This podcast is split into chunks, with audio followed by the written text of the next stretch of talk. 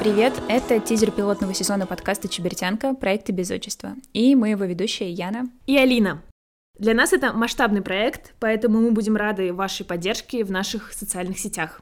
Последнее время проблема положения женщин стоит особенно остро. Феминизм в России активно развивается, и материалов по теме выходит много.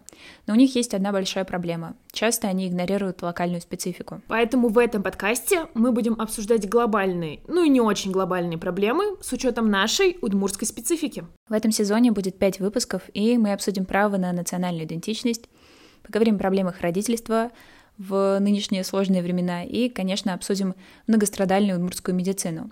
А еще встретимся на круглом столе с активистками из Ижевска. Спасибо за внимание и до встречи в первом выпуске. Приятного прослушивания!